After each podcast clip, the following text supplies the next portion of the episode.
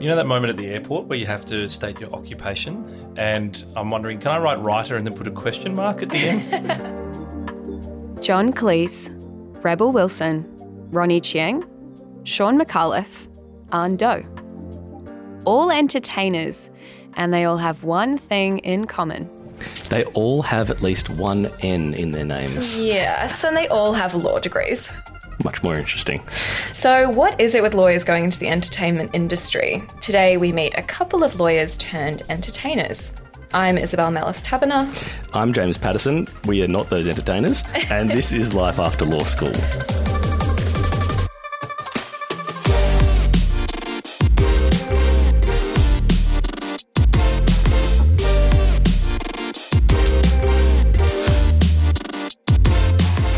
Guests today are comedian Tess Birch and screenwriter Nick Musgrove. Welcome to you both. Tess, we have planted a label on you and Nick, comedian and screenwriter, respectively. How would you describe who you are and what you do? I would probably describe myself as a lawyer slash comedian because I am still working as a lawyer. Um, but definitely in the last few years, comedy has become a big part of my identity and what I do day to day. Um, I've almost done 100 gigs this year, so Amazing. it's definitely happening. So at one point you can swap and instead of being lawyer slash comedian, you can be comedian slash lawyer. Yes, I would say that's the goal, except my work keep asking me if that's the goal, and I have to be coy about it. We'll cut this bit out. um, Nick, what about you? How would you describe who you are? It's a vexed question. Um, you know that moment at the airport where you have to state your occupation? And I'm wondering, can I write writer and then put a question mark at the end? um, but no, I, I am committed to calling myself, um, and perhaps are even in danger of being a, uh, a writer for uh, mostly for film and television. I'd love to see that on your on your business card or on your Yeah, declaration. all of that. Yeah, it's just In danger of being. Are you carrying dangerous goods? Yes. Oh, yes. This pen. potential, raw potential. I will write a story about you. You look out. So we're really interested in hearing your origin stories today. You know, you, you both started studying law.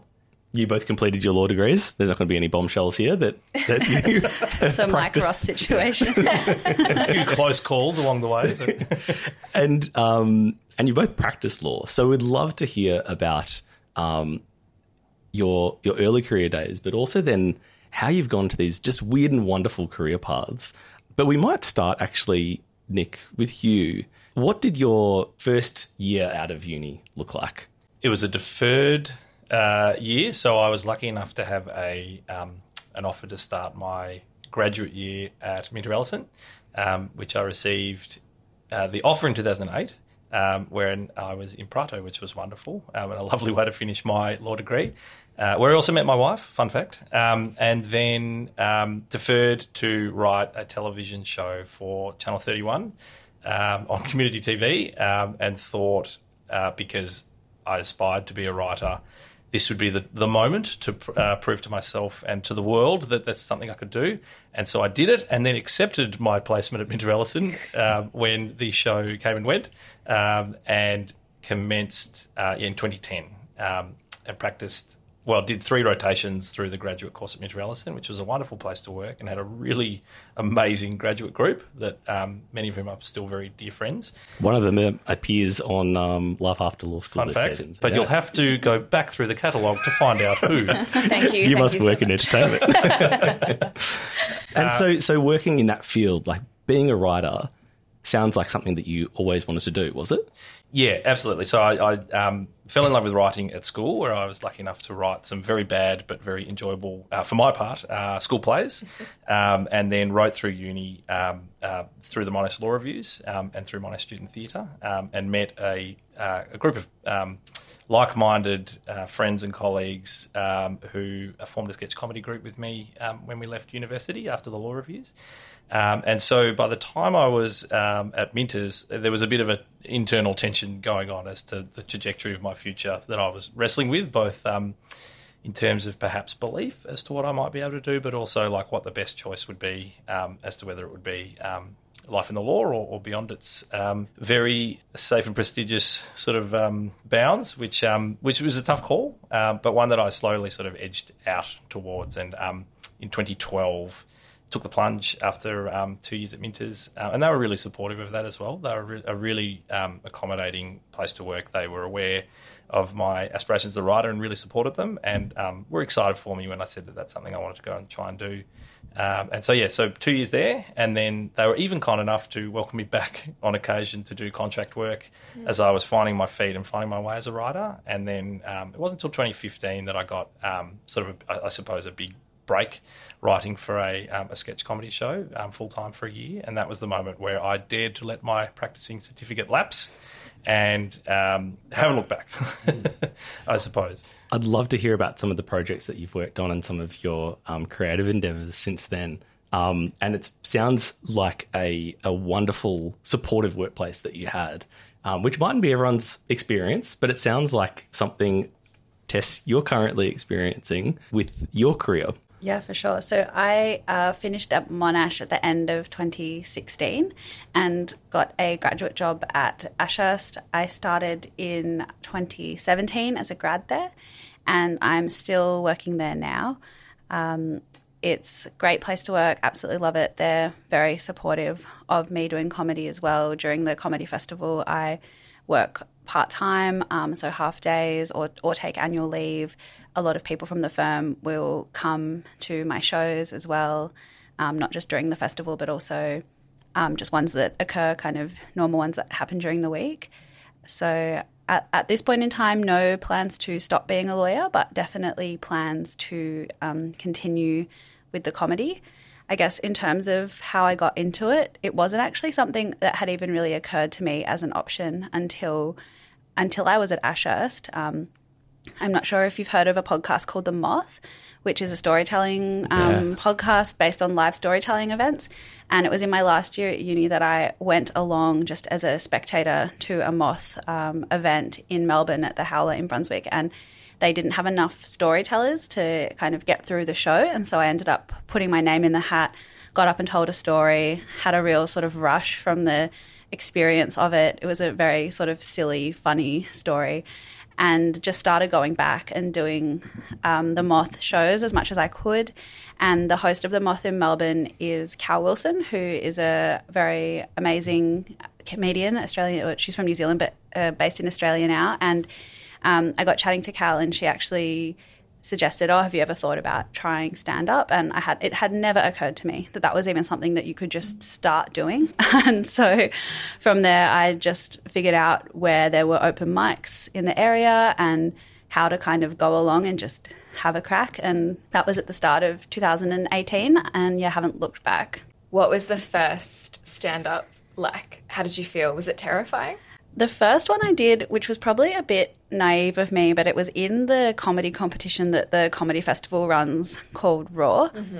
And that was my first show. And it's actually an amazing first gig because there's about 100 people there and they're all really supportive and they know that everyone's really new. So they're like really fired up for it. So it was actually my first set was great, and then I think the week after that I went to some dungeon basement on Smith Street where there was like three people and they hated me. So um, yeah, it's the highs and lows. How does one start comedy? Yes, that's a good question.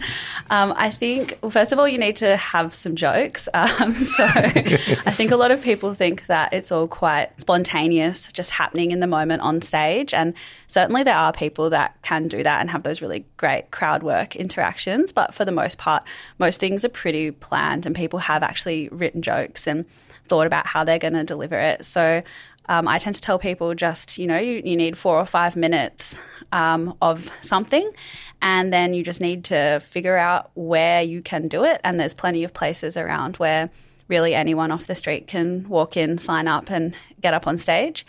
Uh, and you kind of just have to go from from there. So it's very it was very different to my law career because I feel like um, starting law it was very formal process of applying for clerkships and then getting into a grad position and then settling in a practice area. Um, and you really have people uh, telling you sort of what to do and how to do it. Whereas with comedy, um, and I, am sure Nick can probably attest to this as well. Um, there's no there's no set path for you. You've just got to figure it out. Would that there was a path. It's all there was, road. though, you probably wouldn't take it Oh anyway. no, I'm allergic to parts. Yeah, yeah, yeah. You've got the machete and you're making your way through the forest. I think um, I think that's kind of wonderful though, the antithesis of comedy and law, that the way that they balance each other out. Um, do you feel like your legal skills and um, everything you learned at law school is in any way informing your careers in entertainment? Yeah, um, I think quite directly for me um, in in entertainment, there's actually a heap of contracts. So in a literal sense, um, every time you work with an actor, you'll need a release form. Every time you um, license music, you need to do that properly. But um, probably more recently, significantly, when um, my production company does deals with typically like larger production companies or networks, you need to contemplate the million different things that might happen if the show gets up, gets made, gets licensed, gets sold, um, and just having the basic literacy that comes with having studied contract and practiced law, um, it gives you a tremendous sense of confidence to go right. Okay, I can read this. I'm going to read this. I'm going to interrogate this. What I have to uh, say about this um, is informed by quite a lot of um, study and experience. And sometimes it might just be that you know enough to know that you're not an expert and you need to go and get a media lawyer. Uh, but it's very edifying how often um, and how readily, yeah, it does it does come up um, in entertainment for me. So yeah, it's been um, really rewarding to have that that background. Yeah, I think it's definitely been valuable, obviously, just for that sort of business side of things. I've signed a few divorce papers at the back of comedy kicks and that sort of thing. Great material. Yeah. yeah. But I think just as well, um, I think in law school, it definitely teaches you about writing and writing well and the importance of language and the precision of language. And really, that's kind of what comedy, stand up comedy is. It's knowing the exact right words to craft that joke or set the scene. And so I think that um, aspect of it has definitely been useful. And also, I think just the the side of um, being in law school that does encourage you to start being able to present in front of groups. And I mean, not everyone becomes a barrister, but obviously there's sort of links there as well. Um, and even just being able to sort of memorize volumes of information, sort of for that three and a half hour closed book exam, is very handy when you have to remember an hour's worth of your own jokes for a show. Do you feel like the um, sometimes combative nature of law has made it easier to deal with either hecklers or rejection or any of those sorts of things? Rejection, I could write a thesis on, so I'll jump in. uh, yeah, like I, I mean, yeah, there's sort of two ways in which it's um, combative. There is, yeah, the constant process of pitching ideas, receiving feedback in a context where very few ideas get up, very few, um, even like a you know a really well established writer, only a very small fraction of their work gets seen on television. So there is that constant back and forth, and it's quite argumentative and adversarial in terms of how you present ideas. So, um, especially in America, where it's outrageously good fun because it's all very show busy, um, you need to convince somebody in the room with the 15 minutes you have why your show is the most important show at this very moment and why you're the person to tell it. And it, it truly is like almost a um, Socratic process that is very much like grounded in what you learn in law school, where it's like, I'm here to tell you why this is the most important thing you'll make this year and why it has to be me to tell this story. And why, if you don't tell this story, um, it's a huge opportunity missed. Um, and of course, um, in America, they sit there, they say, I love it, it's brilliant, it's great, we're going to do it. And then you never hear from them again. but it was a really good, uh, it, it is a really fun process and one that I've probably just clocked this very second was very much one that um, law school prepared me for. You and Tess both wear lots of different hats, and in fact, you're wearing them today, which is very funny visually. but um, I want to get a, a sense of the sorts of projects, creative projects that you've worked on. Yeah, sure. So um, the the big opportunity I got was on a, um, a sketch show for Foxtel, um, and it was it was really incredible because of who was in it. So um, it was it combined some sort of new voices, both in front of and behind camera, but also like some legends of comedy. So this show had like all in one room on day one. Gina Riley, Jane Turner, Glenn Robbins, Stephen Curry, Shane Jacobson, Wow. um, and I could barely breathe um, for most of that time. Um, and uh, the show the show didn't run forever. Like it, it had it had a year. It was effectively like boot camp comedy training for me, writing every day, living living the dream as I'd pictured it. Um, but what it did was you just being around those people who are very generous, kind, giving people in terms of um, what they've learnt over the years. Being around that for a year was like it gave me the belief, but also gave me the um, the training. Um, there was a day very early on, which I'll never forget, where Glenn Robbins called me into his office. Um, and I'm like, oh my god, it's Russell and I'm in a room with him, and there's no one else here. What am I going to do? Um, and he actually, and I'm like, why has he called me in? And he'd actually just called me in because he's like, I just wanted like, I'm getting around to everybody and talking to them about like comedy and like what makes you tick and and what you know you need to do next. And he sort of imparted this as me. He says like, I can see you like you you know you, you're pretty good like cover artist. Like you can do different kinds of sketches or different kinds of tone. Just like so, your journey might be to find your own tone rather than playing covers, you know, your whole um, career. And yeah, it was a really beautiful experience. And so that, um, yeah, it gave me enough validation to go, right, okay, I'm going to really keep pushing here and, and give it a go. Um, and I was also sort of under the illusion that every year would be full time employment um, and shows would run forever. And so uh, it was probably in hindsight fortunate that I didn't know that that wasn't the case. But um, the next year I was um, lucky enough to be in a production company uh, on a one year placement through Screen Australia. And then I got to meet an amazing um, Indigenous storyteller by the name of Boori Monty Pryor, who's a children's laureate and an amazing storyteller, educator, um, actor, performer, writer. Um, and I had the um, very distinct honour of writing his life story um, for the ABC on a show called Wrong Kind of Black. Uh, which we did over several years, um, and it ended up on, on Netflix, which was which was wonderful.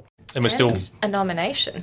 it, it did get some nominations. Um, it, um, Love how humble you're being right now. Sell it. Yeah, that's right. You're back in Australia. well, Yeah, yeah, yeah. I pretending in US. That's right. Yeah. Okay. Let me tell you all the uh, all the awards it won. Um, uh, but no, it, it got an international Emmy nomination, which was, was Amazing. a big thrill.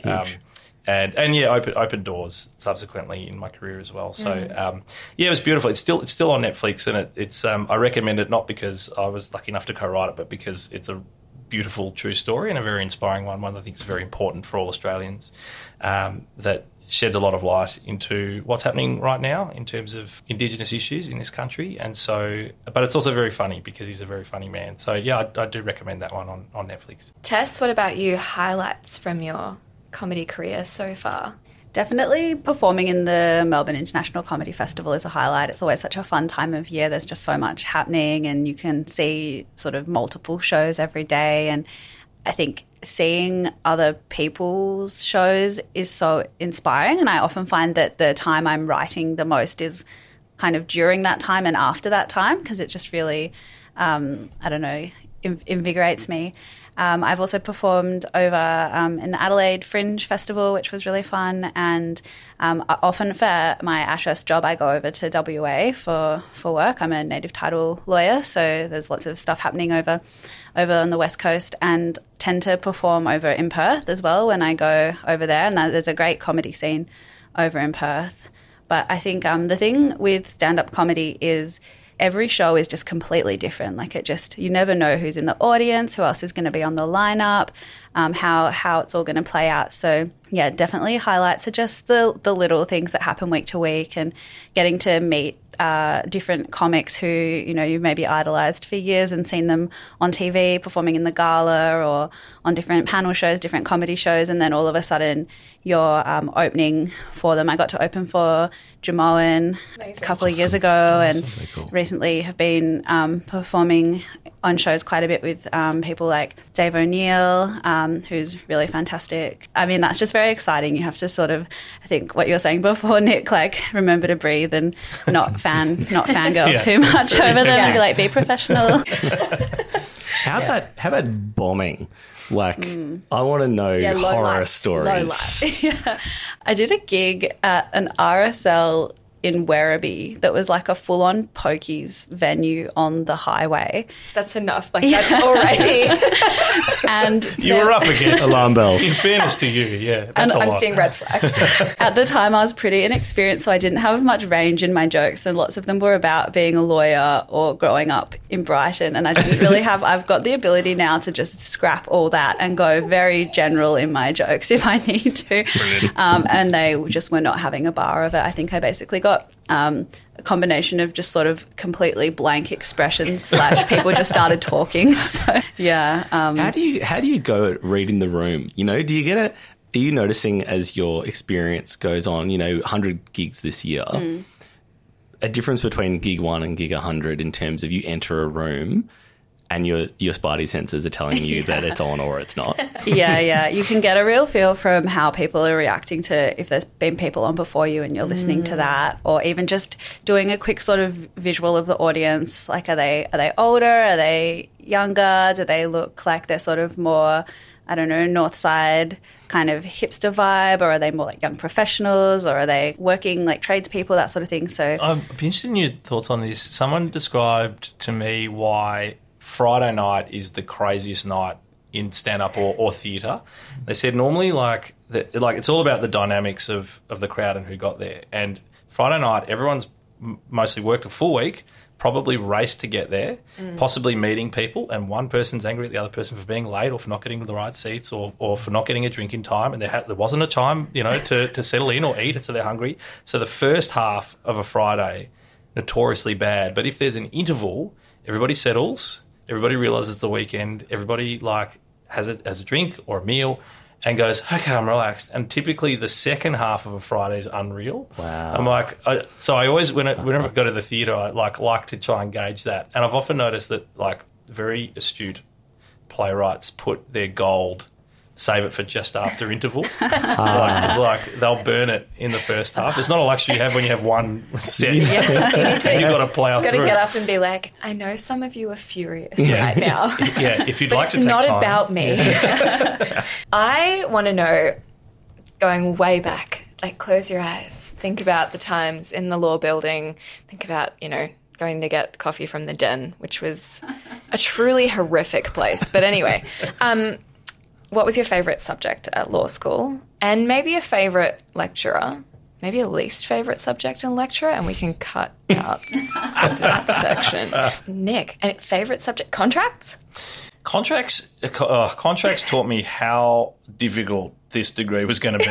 it was the wake up call I sorely needed, um, and yeah, it was mind bending. Um, I've decided my favourite subject was uh, I'm not sure what it would be called now, but it's the ethics, the mandatory ethics. Yeah, lawyers uh, ethics. uh, lawyers ethics be- because that was the one time that the like empirical type A genius struggled. Oh, we love to see it. We love to see They're it. waltzing through HDs and an average of 90, and it gets to ethics, but they're sociopaths and they don't know what to do. For Empathy. What is empathy? Yeah, for one hour of every week, I was an, I was their equal.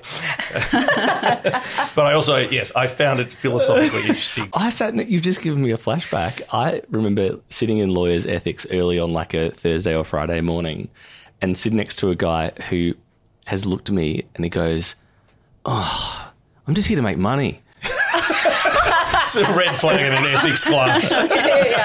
Like, write down, write Yeah. down this name. Look Yeah. for it in the paper. yeah, he'll be the later on in CEO life. of, a, CEO of a bank or Jeff, something. Jeff Bezos. Interesting. Um, least favorite subject. I think property, because if Oh my contracts, god, property Yeah. is every time we have up? someone Yeah, on the is winner. podcast.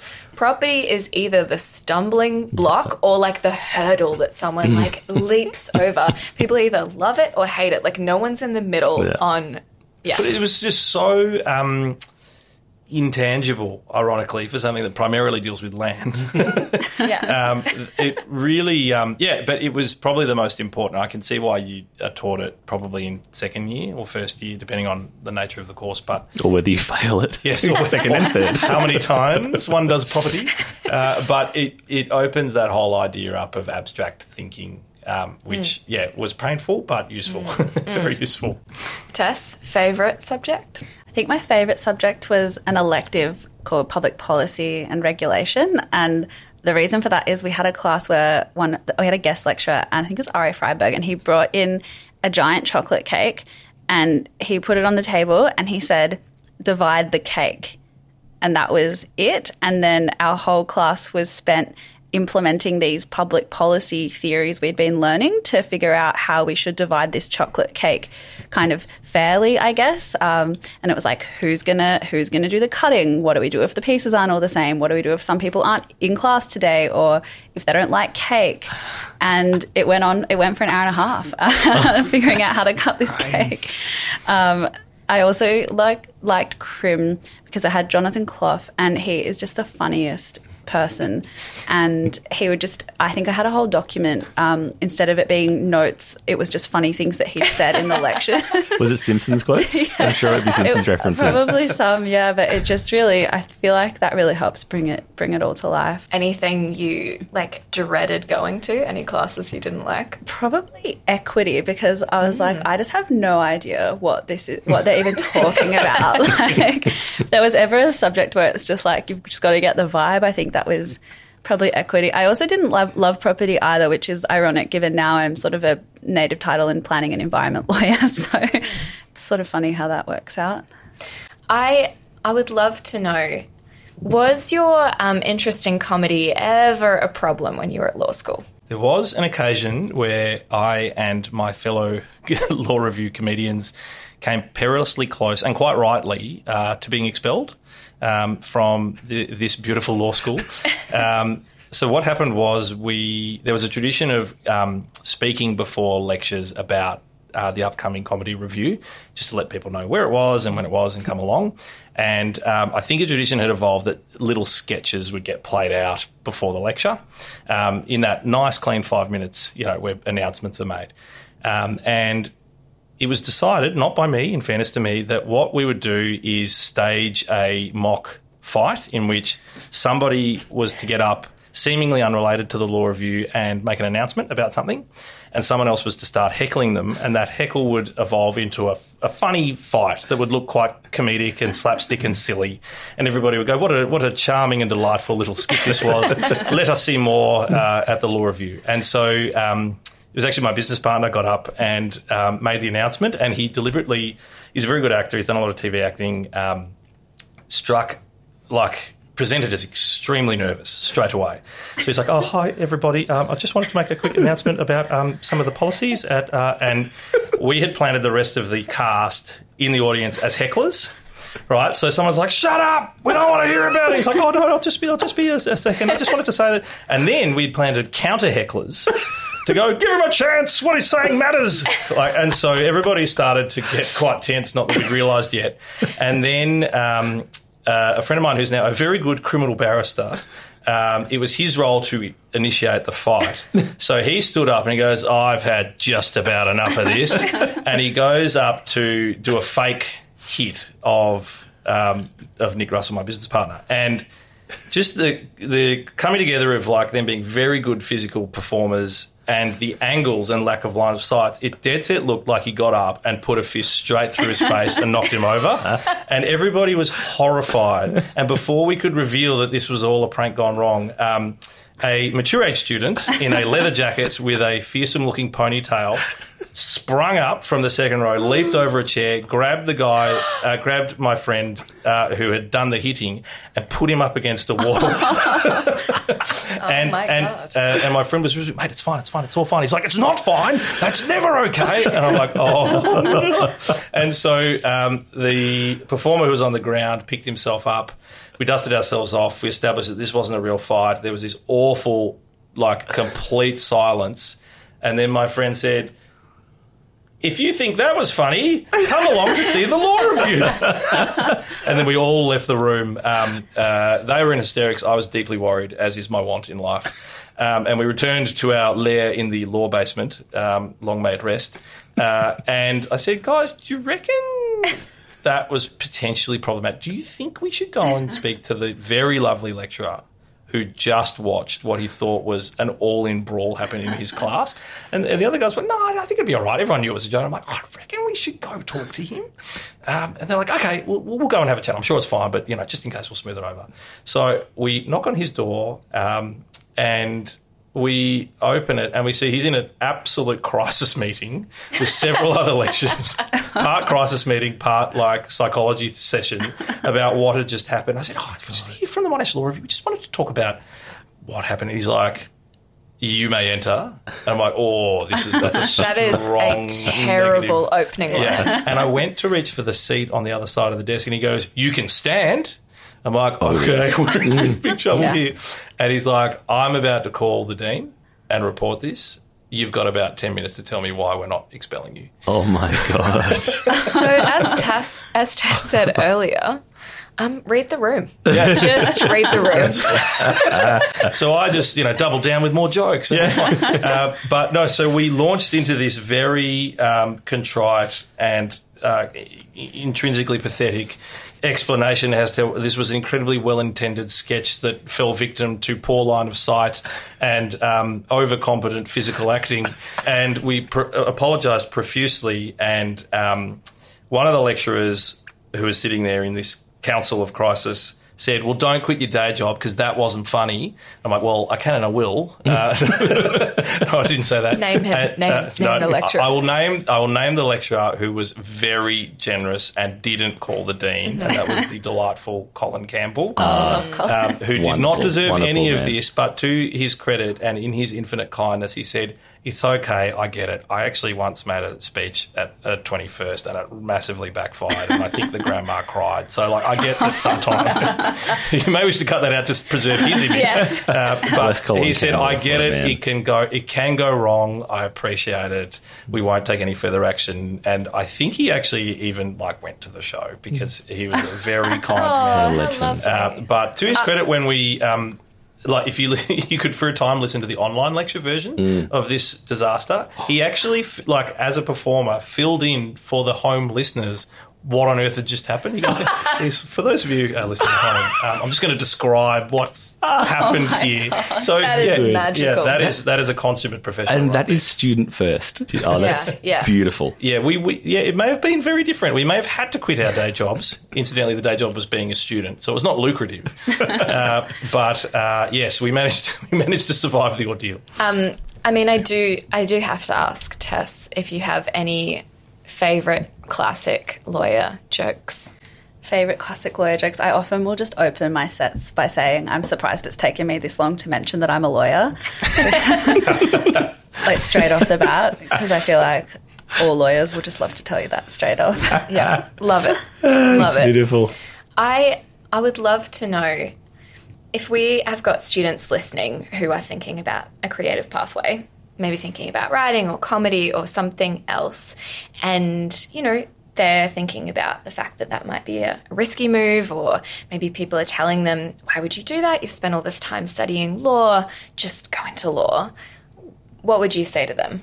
It's a really uh, yeah, it's a, a very pertinent question for me. That's something I've wrestled with a lot. Um, there's a lot that's wonderful and beautiful about the legal profession that I miss.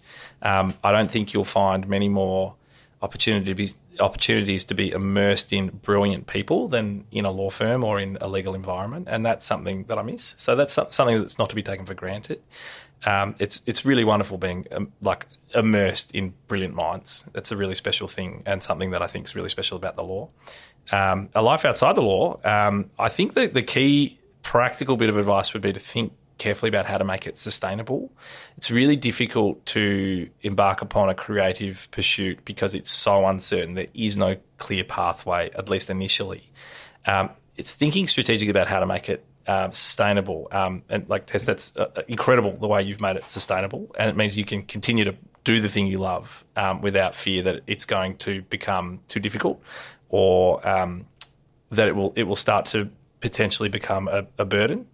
Um, so it took me a while to figure out. So I've worked in restaurants, I've worked in bookstores, and um, I did all of that. Um, and my parents were kind enough to not to remind me that there was, you know, six or seven years of uh, tertiary education behind me that weren't being applied at Fonda Mexican restaurant. Uh, and that's a second clue as to who the other guest was. Shout out Tim.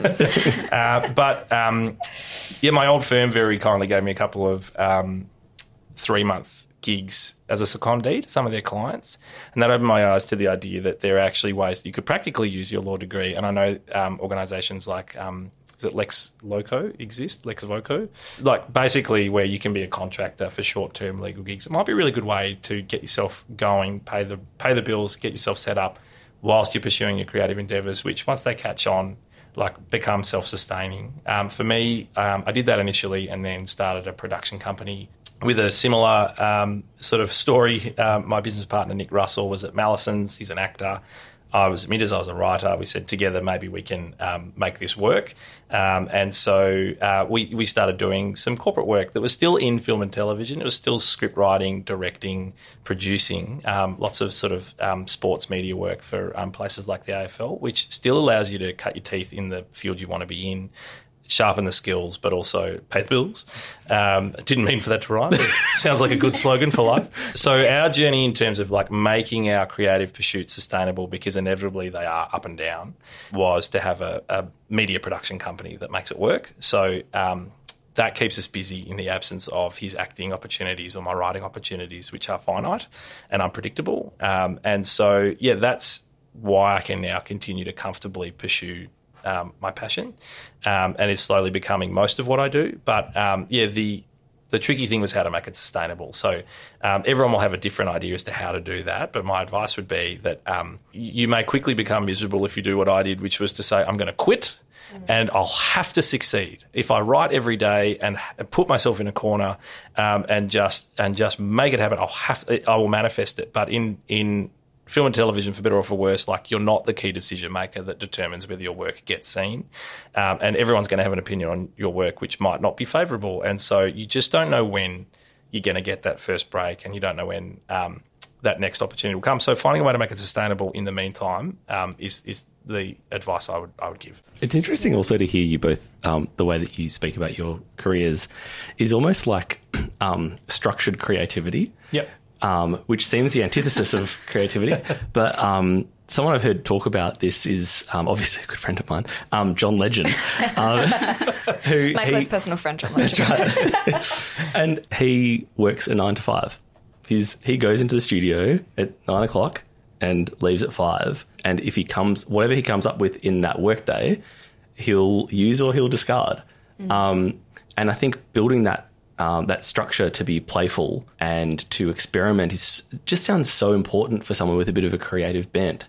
Um, Nick, I know in your days when you would you were, you were testing the water to see was writing something you could make a real go of, and um, I believe you asked your work uh, for some time a day a week, was it? That's right, yeah. Um, can you take us through how, how you approached them and, and what you said? In hindsight, greatest way to not endear yourself to your employer, but they were they were truly amazing about it. Um, when I settled in the commercial litigation group at Minters, um, I asked whether I could do so four, to, uh, four days a week. They were really amazing about it. And also, like, as lawyers, they perceived it um, with the framework in place of a formal request for flexible working arrangements. So they understood what I was asking, um, and that that request would be covered by people who wanted to do things like writing once a week, not just um, potentially like managing family or other other responsibilities.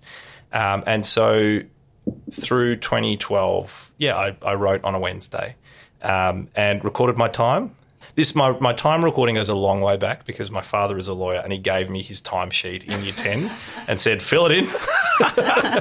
And if you stop for a phone call or if you if you leave the room the clock off clock back on and you'll see how hard it is to really do one full hour's work. Um, and so that was when I was 16 I'm now I've doubled that um, and still uh, record my time less frequently because it is nice sometimes to just like if you feel you're in the zone and you don't need to keep yourself accountable, that's nice too. But if you're not being effective, to actually start measuring your time, not the worst trick to have to have figured out. Um, but yeah, so they they supported me at, at Minters in, in doing that. It sounds like you really used that time extremely effectively. Uh, you weren't using this as a day off. No, yeah, it definitely wasn't, um, and it tended to be. I'm sure you can empathise with this Tess that it's like. Um, yeah, the day off you've you've already spent the night before, so you still find a way to fit in your five days, uh, notwithstanding that the Wednesday was carved out for writing time. But it meant that by the time you got to your desk Wednesday morning, you're like, right, I worked pretty hard Tuesday night to make this happen, and um, there are various sacrifices in play that mean this is really important that I that I really write like and write as best I can. It's also a great way to combat writer's block to go, all right, I've got to make this Wednesday work. Uh, so yeah, it was it was a great part of the journey, I think. Tess, what is it about law, practicing law, that you love? What keeps you doing this day to day? You wouldn't do that if you didn't love it. Yeah, that's a good question. The area I'm in is very people focused because I'm working for um, project companies and, and, government getting new projects um, either built or decommissioned. And so we're really working with local communities, um, First Nations people. It feels just very sort of real, real and tangible. And so I really like that aspect. And when I was at uni, I don't think I don't know if Monash had a planning and environment subject um, or a native title subject, but um, it's just an area that I sort of then fell into doing my grad rotations and just absolutely loved it. And it really made law, I guess, come alive for me. And so that's what's kept me in it. I think, and obviously, just what you were saying before, Nick, about the, the people in a law firm as well. It is, yeah, really great culture, great clients. It sounds like I've drunk the Kool Aid, which I have, but it, it, it is true. Is there anything that you want to share with students or recent alumni that you feel like you wish you had like someone had told you you know like i know that's such a cliched question but looking back what is it that you wish you'd heard someone say or shared with you i had a thought about that recently if i can jump in um, which is about um, picking the type of law you're actually interested in because I think it's, it's probably changed. But when I was going through law school, I think there was a bias towards uh, commercial law. Um, and I think it's because of the clerkship program as it then was, which was in third year, it was almost a bit of peer pressure. It was like, right, everybody seems to be applying for seasonal clerkship, so I better do that. And that's mostly a commercial legal offering to do them. And if you do them, you're actually inadvertently, you may have chosen a little more than you realise mm. by um, by then like hopefully getting a clerkship and then doing the month and then I'm not sure whether they still do it, but then potentially getting a job offer. Um, what started as like a month giving it a go because it seems like that was the important thing to do in third year. You've inadvertently potentially chosen commercial law for your career, um, and it's great, uh, but it's obviously one of many areas of practice available. And so I, I think yeah, it might have been handy to hear just like when everybody starts applying for clerkships, think about whether you would be interested in criminal law or um, immigration law or um, all the very you know amazing different facets of the law that you could be playing your trade in, um, so that you don't necessarily get caught in the funnel that like takes you to amazing firms, but firms in a very particular field.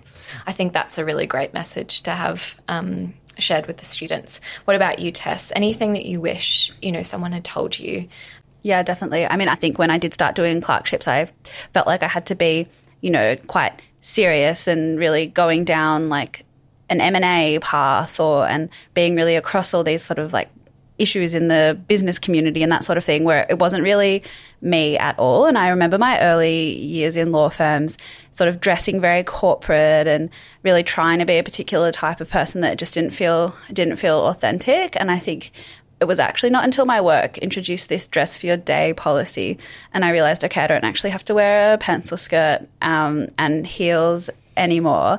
And I, I, feel like that actually had an impact on me just in terms of realizing, okay, it's actually fine to be yourself in this corporate environment. And obviously, you have to do a good job and take your job seriously, but um, it doesn't have to be so serious all the time.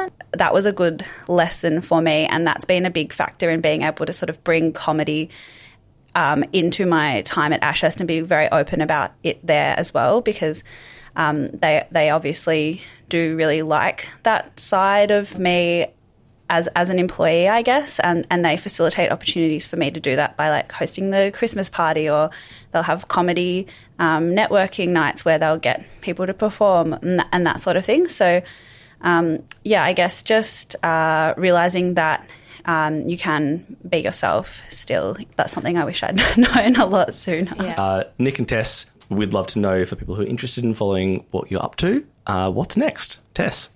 Yeah, for sure. So um, the big thing coming up next for me will be my first solo show at the Melbourne Comedy Festival in April next year. I think the awesome. working title for the show is Work Life Balance, so probably very on point with what we've been discussing today. Um, but yeah, it would be great if anyone wants to come along to that. It will be up on the Comedy Festival website uh, in not too long. Nick, what's what's next for you? What's on the horizon? Good question. If only I knew. uh, it's uh, so yeah, with writing, it's either writing on other people's shows or developing your own. So um, at the moment, um, going into a two-week development uh, writers' room uh, with the ABC for a, um, a comedy. Um, beyond that, we, we write a couple of episodes on the strength of what we've um, together come up with in the room, and we submit that back to them. And uh, we sincerely hope that becomes a an ABC comedy. Um, but that's not up to me. Uh, and then I've written a screenplay. I wrote it during the first lockdown, thinking, oh, we're open and America's closed. Maybe I'll write something with an American star and, like, you know, we can film it in 2020. So it's now we're approaching 2023 and um, we have the production partners in place um, and we have some uh, wonderful cast attached. So now we're into the financing phase of hopefully um, rolling cameras on a, on a feature film next year. And we'll watch with interest. Uh, Nick Musgrove and Tess Birch, thanks so much for joining Life After Law. School. Thank you very Thanks much for for having having us.